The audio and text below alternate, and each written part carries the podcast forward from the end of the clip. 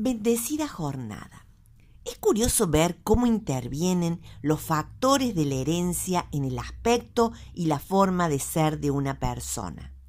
Con frecuencia decimos, en esto eres igual a tu padre, o te ríes igual que tu madre. En esta sección de la carta, Juan hace una declaración que parece increíble.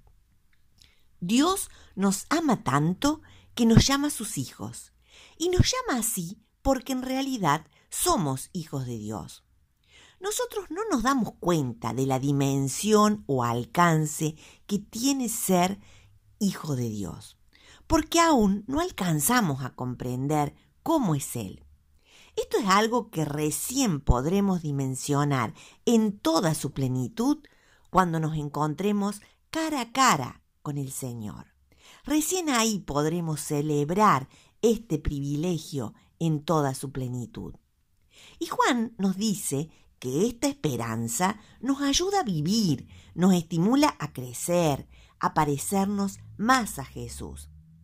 A continuación, hace una descripción de cómo viven los hijos de Dios y aquellos que no son sus hijos, de quienes se dice que viven pecando.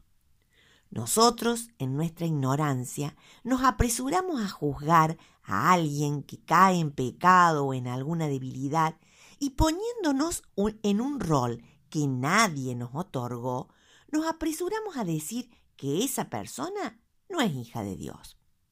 Pero tenemos que leer esta declaración de Juan en el contexto de su carta.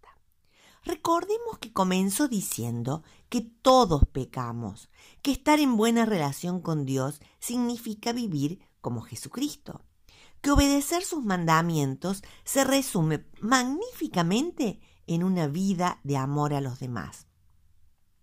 El autor no nos está presentando un parámetro para que vayamos por la vida viendo quién es hijo de Dios y quién no lo es.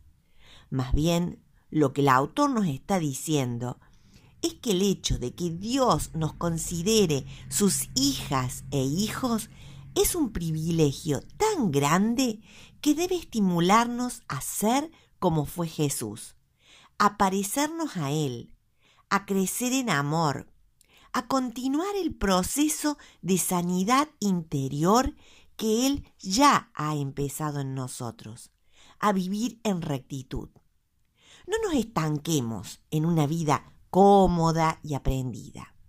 Que esta herencia que tenemos nos estimule a crecer, a mejorar, a avanzar, a conocer más a Jesús y a parecernos más a Él. Que el Señor les bendiga.